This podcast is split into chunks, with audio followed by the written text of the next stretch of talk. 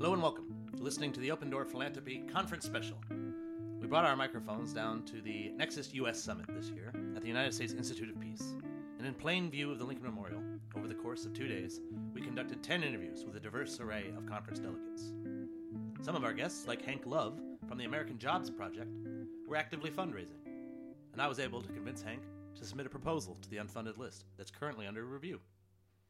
Other guests, like Karen Yanis, were active funders. Karen ran Oprah Winfrey's foundation for 10 years. I was able to convince Karen to join the evaluation committee. We had a bunch of other cool folks sit down with us who were a little bit harder to find. On a personal note, this was just an absolute blast for me. Uh, I got the chance to interview some of my favorite people in a beautiful setting. We had amazing conversations. I hope you'll listen and understand that these represent just a microcosm of my own participation in Nexus over the years. I've been attending this conference for almost nine years now.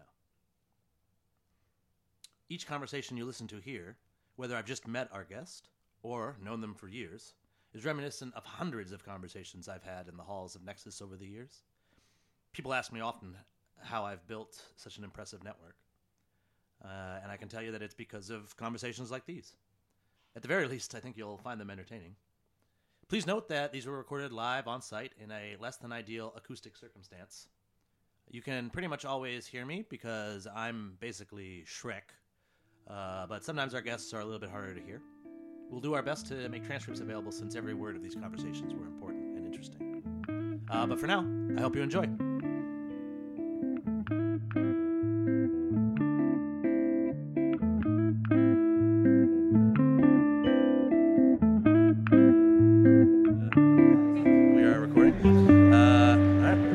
We're still here at the U.S. Institute of Peace, the Nexus U.S. Summit, and our next guest is Jason Kampf.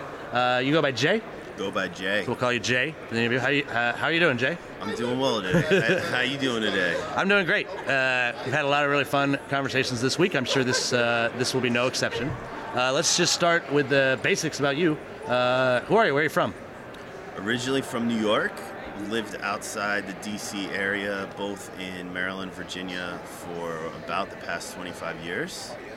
Um, I went to school here in D.C. I went to college here in D.C. at American University, and how I found myself in philanthropy was uh, through a company that I started at 20 which really took on the United Way. And what we wanted to do was streamline and digitize the, that process. Um, after 9 11, billions of dollars, almost $2 billion, were lost through fraud and, and mishap and mistake.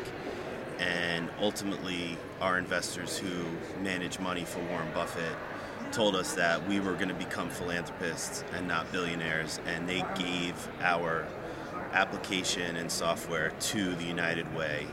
And so I've always been in, involved in philanthropy and understand how much even one dollar means to an organization and where the shortfalls are in a lot of organizations because I've stuck with it for the past 20 years, serving on boards and, and just lending my time and volunteering to learn and create better outcomes for the people that need it the most.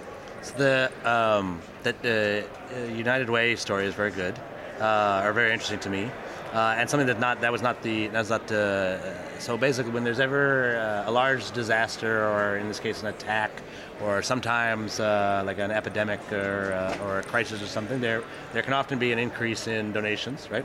I think right after a hurricane there's just a like a, a ton of money. And it has I think more often than not been the case that there is a lot of waste and fraud uh, because a lot of money comes in very quickly. They tend to go to the groups that have the best brand United Way probably has the biggest brand of any nonprofit uh, and uh, you know it can be very it can be very difficult. So I'm curious to know how you like uh, exactly how is it that you help them deal with that challenge? So I think like anything else is timing. And what you said is very correct. Like in a, in a time of natural disaster, people rush to really come together and try to do things to offset and balance what's happened. And I think what was happening with United Way and corporations were United Way was a pet project and it wasn't a full-time job and depending on how large your corporation was, you you had multiple locations and you have multiple people funneling up ultimately to one person handling everything by paper. So there was a lot of human error. And then hmm. during the time that we started this, we started building this application in 1999. So it was like at the height of the internet boom, right before the bubble, bubble burst. Mm-hmm. And pets.com was still a thing. Pets.com was still a thing. MySpace was, there was, you know, it was MySpace. And, but what unfortunately people were not prepared for were the scam artists, and they weren't thinking that criminals were smart, right? They were thinking, "Oh, this is the internet. It's it's new. It's safe. It's fine. Like mm-hmm. nothing can happen." Um, and so, a lot of little nuances were taken advantage of, and ultimately, when you're relying on pe- people to manage a process, there is going to be human error and we were able to look at this process and understand not from a disruptive technology perspective, but just purely a technology perspective. What is missing from the United Way process? And what we did was we, instead of charging donors, which the United Way ultimately does, up to 28.9 cents on the dollar at the time, we charged companies and we built them a custom application for their business and their brand that managed their corporate philanthropic efforts globally. And so we went to the IRS and we made it possible for people to donate as much as they wanted 1% of every paycheck, 1% of their paycheck a year during mm. a 52 week pay period or 26 pay periods usually. Uh, we made it possible for people to donate stock, for people to donate through credit card, for people to donate uh, just cash, uh, people to ACH and debit money out of their bank if they didn't want it hmm. to come directly from their paycheck. Which we thought was weird because if it came from your paycheck, it was pre-tax. You, I was going to ask that. You could, you can do yeah, that. we you, did everything pre-tax, but some people I guess there, you know, because there's 1099 employees and some people have estimated taxes and some people are just W-2'd. So we, we ran into all these issues, and we really what we did was we we also updated the database for the IRS because thousands and thousands of organizations just let that go, and and in the at the time there was about 700,000 non registered 501c non nonprofits in the United States and another million around the world. And so you have to think about large companies. Even in 1999, we have tons of employees that are U.S. citizens working abroad and vice versa. And what we wanted to do was make it easy for them to contribute, especially back to natural disasters. So a lot of what drove this process to digitize things were to really bring together the core culture of any company, no matter where their employees were spread out, and to have consistent messaging around the issues that affect companies, um, their geographies, and then the natural disasters that happen in those locations. And amazing. It was really amazing, thank you. But the, the worst thing that's happened in a lot of our lifetimes, at least, has been 9 11. And 9 11 changed the dynamic, I think, for philanthropy forever, and also changed the dynamic for our company. And ultimately, it was given away to solve a much bigger problem. And we were all young. We, we were always a dot .org. We, we wound up changing to a dot .com because companies weren't responding to dot .orgs and they also didn't like the internet model. They they knew they had to be in the space in the sense that they needed to have www.marriott.com, but they didn't realize how big of a tool that it would become, and like that's really going to be the first interface. That's funny to think about. So yeah, you have to go back to 1999. So some people some people were just too young at this point. The first two nonprofits I worked at didn't have websites at all. It's weird to think about. Like you wouldn't even. It, for most of them, it's the first thing they do. They make the website first. You well, wouldn't even think about not having a website. First. Right. I mean, it was like it was a whole different dynamic then, and what we also noticed was that an ASP was essentially what the successful dot coms were, were, were doing. They, they were providing this service either B2B or B2P or B2P to whoever else. And they understood that ultimately people would gravitate towards a much easier way of getting what it was that they desired. Hmm. And we saw the tool as being a way to draw in the masses because as we did the research, the overwhelming majority of money donated in the United States, which was close to $55 billion at the time, was all donated by individuals, which really threw us for a loop because we realized all, at that point. still the case. It's, uh, the numbers have gone up, but the numbers go up seven percent a year, almost no matter. Yep.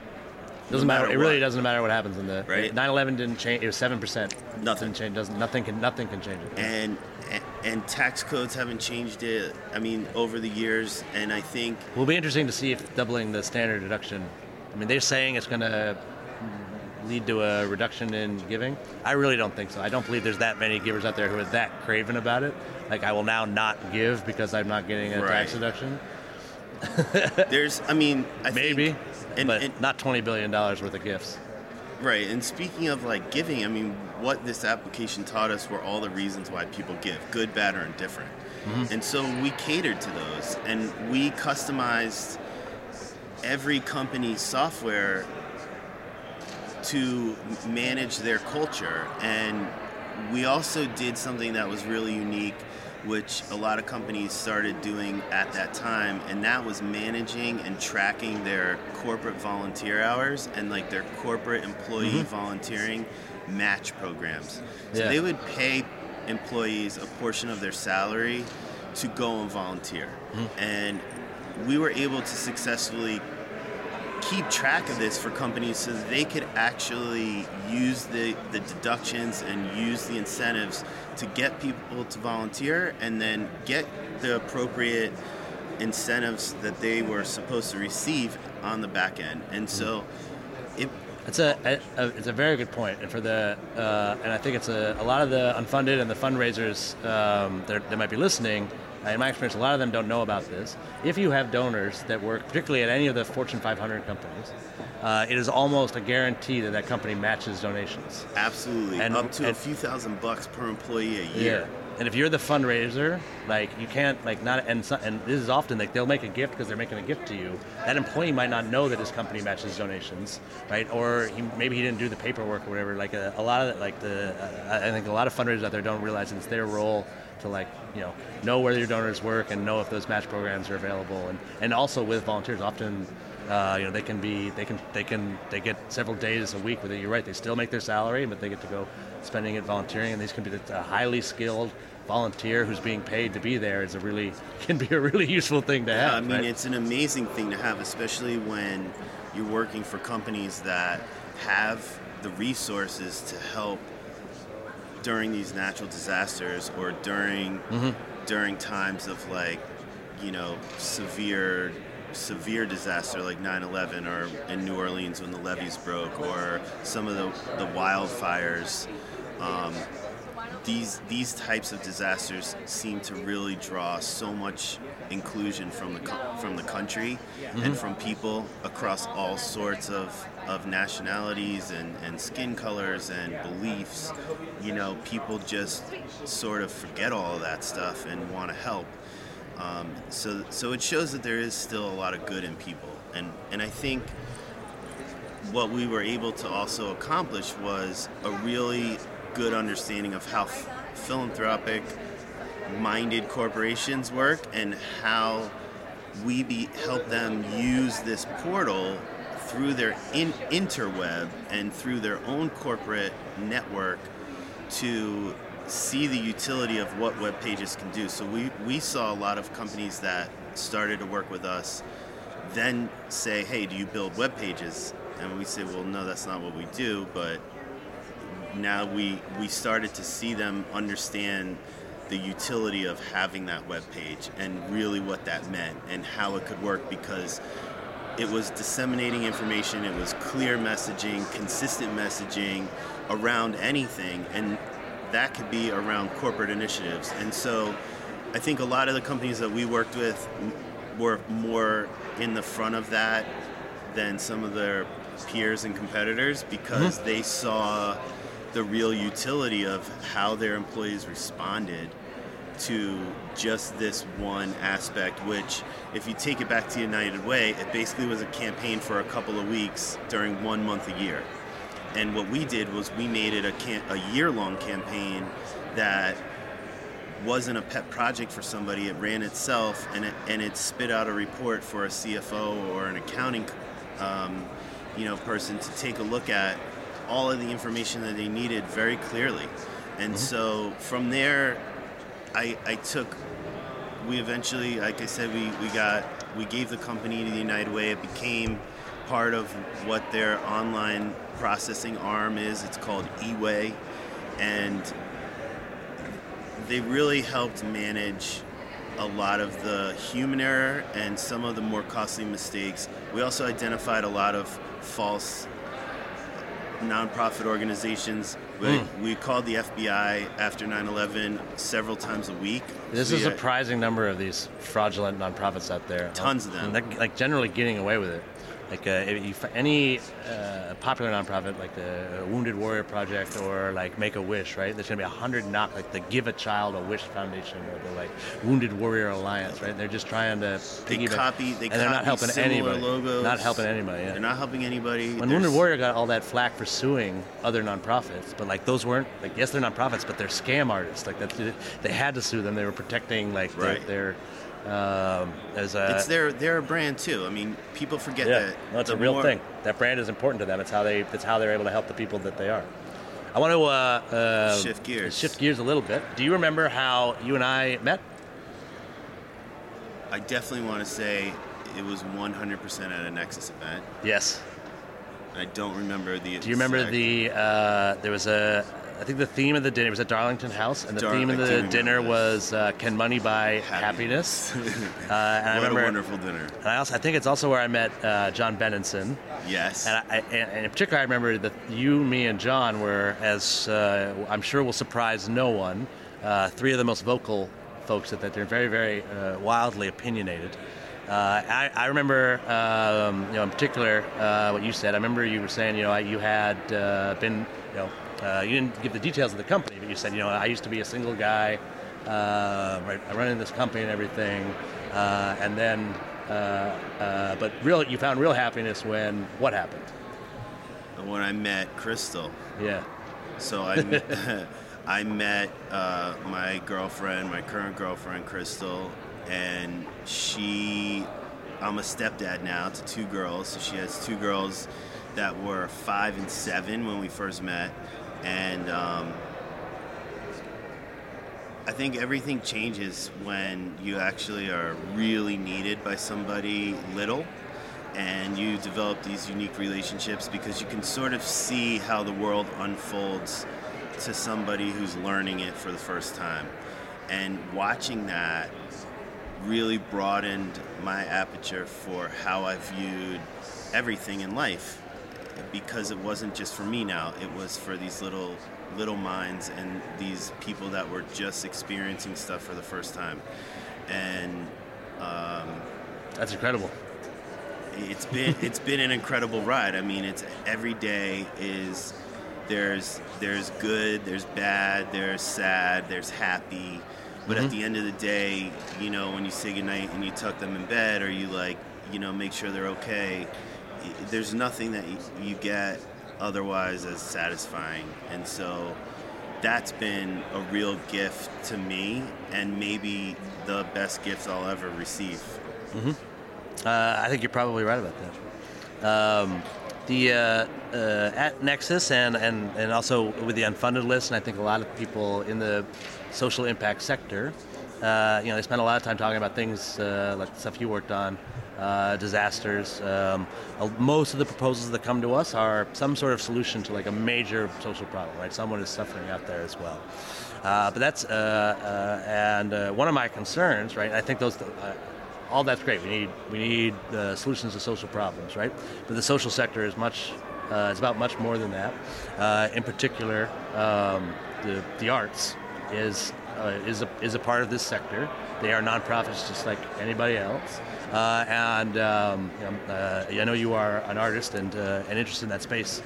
Um, and uh, you know we do get some artistic proposals submitted to us. Uh, you know, people uh, people trying to make a documentary or sometimes a play or uh, some or, or a musical about Ruth Bader Ginsburg.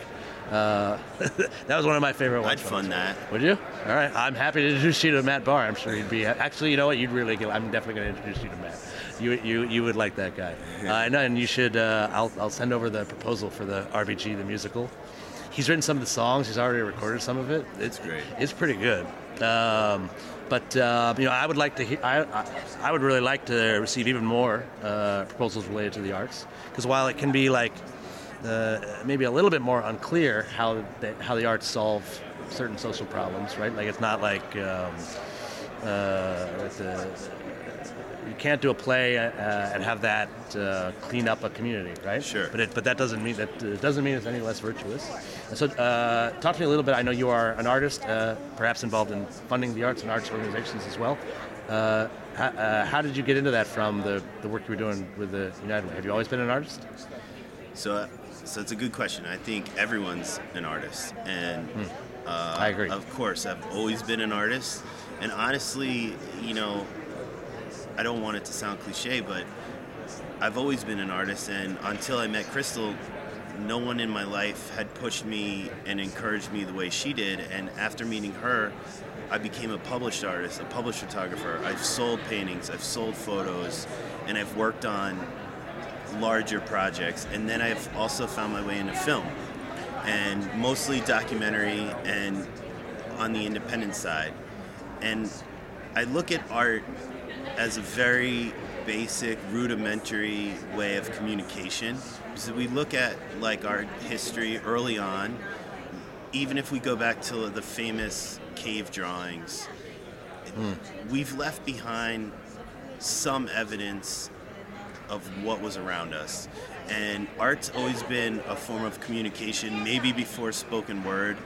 Um, I sort of feel like art and music and then spoken word, you know, I'm no expert, but I sort of feel like that was the genesis. I think um, sounds were much easier to create than te- syntax and text and, and words that we could relate to today. I think so. You know, music as an art form, and then drawings and evolving those drawings. Um, we also see large landscape um, etchings into the earth. So from above, we've now seen all these huge, huge um, kind of landscape drawings, if you will. Um, and what they resemble are different things birds, animals, um, people, large people. We've seen um, through o- other various just uh, geographies. So I think the basic art form of interpretation really is, is to open dialogue. And if you take those interpretations a step further, anyone can look at a piece of art, anyone can look at a, or watch and listen to a play, but we all get different things out of that. We all see different things, but we don't, what we don't necessarily see, especially with a painting or a photograph, is we don't see the color or the race or the religion or the beliefs of the person who painted or took that photo. What we see is an image that resonates with us and begs us to speak or say something in, in return to what we're seeing. Mm-hmm. And if you take that very simple,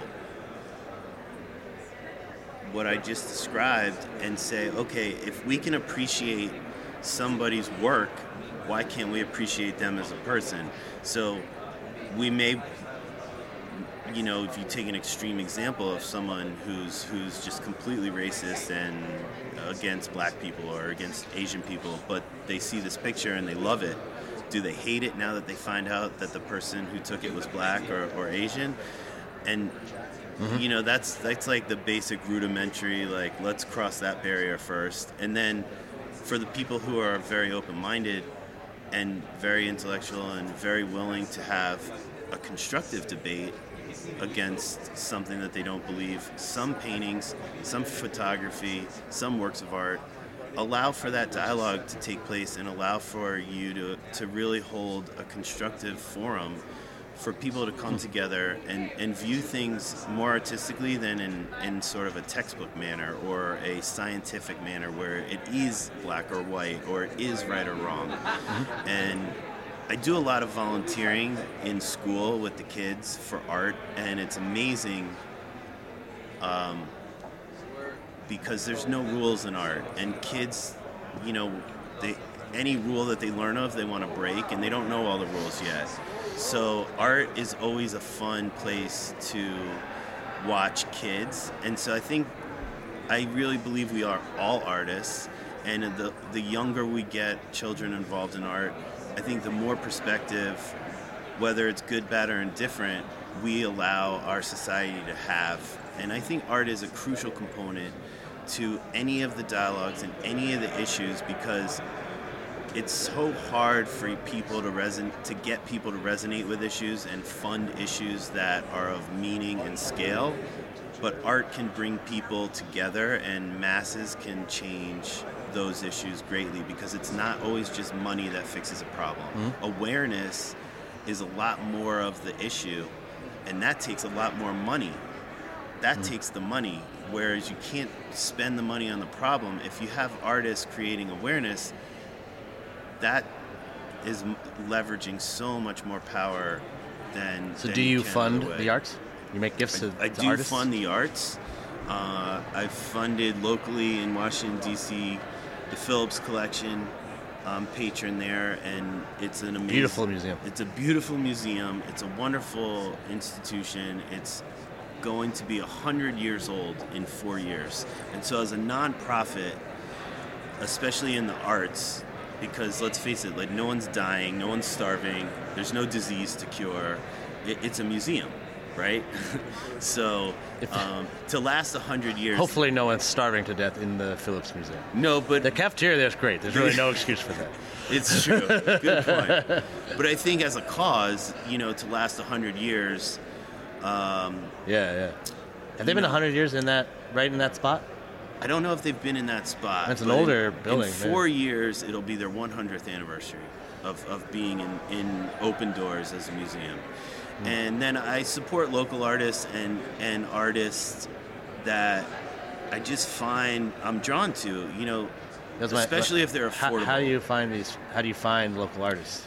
Go to- Whenever I travel, it's it's one of the biggest things that I have on my list of, of stuff I want to accomplish when I have free time. So I always try to get out into a local art scene, and being a photographer, I can capture and usually kill those two birds with one stone. Because I'll take the time that I use for going to photograph a city or architecture or wherever, and I like to try to start with uh, kind of the like in the Wynwood district in outside Miami, or in um, places downtown LA and just near galleries and, and places where you know you can kind of see what's going on with street art and in galleries and whether it's um, also local fairs like in New York up in Soho you know tons of artists and street artists and artisans from all medium whether it's jewelry to canvas to photo to drawing on newspaper right there. Or one of my favorites is a guy who makes these great um, drawings on subway maps and um, you know so i always try to get to those places and some for inspiration some for just to kind of see where things are moving and and also to support these people who really are local artisans and just to give back to that community uh, I think that dialogue and that interaction is something you only get with an artist and someone who's really given everything to that particular craft, and that's you know that's their job. So Very cool. If we get uh, some arts-related proposals submitted next round, would you be willing to take a look at some of them? I would be happy to take a look at not only art proposals but any proposals that you feel I could be uh, helpful to. And Awesome. It would be a real honor to look at the art stuff. Yeah, yeah. No, we get. Uh, they are. They're uh, some of my favorites. I mean, obviously, I, I, I don't want to play too much. Uh, I don't want to. Be, too be. Too preferential here. Right. But like, I, you know, the uh, I am. I'm a little bit concerned that uh, that our generation might, uh, especially our generation of funders, uh, might uh, because we are so um, interested in impact and you know measurement Right, immediate and evaluation results, and quick results that we may and it is you can look at the numbers the arts funding is on the way down um, and so it's great to meet a uh, uh, you know a younger funder that does have that does have that interest. And uh, because there's definitely still artists out there creating art and I think in the world today really important to create it. Uh, so hopefully we get some really interesting art stuff to show you and some other great stuff. Thanks very much for stopping by. I hope you enjoy the rest of the summit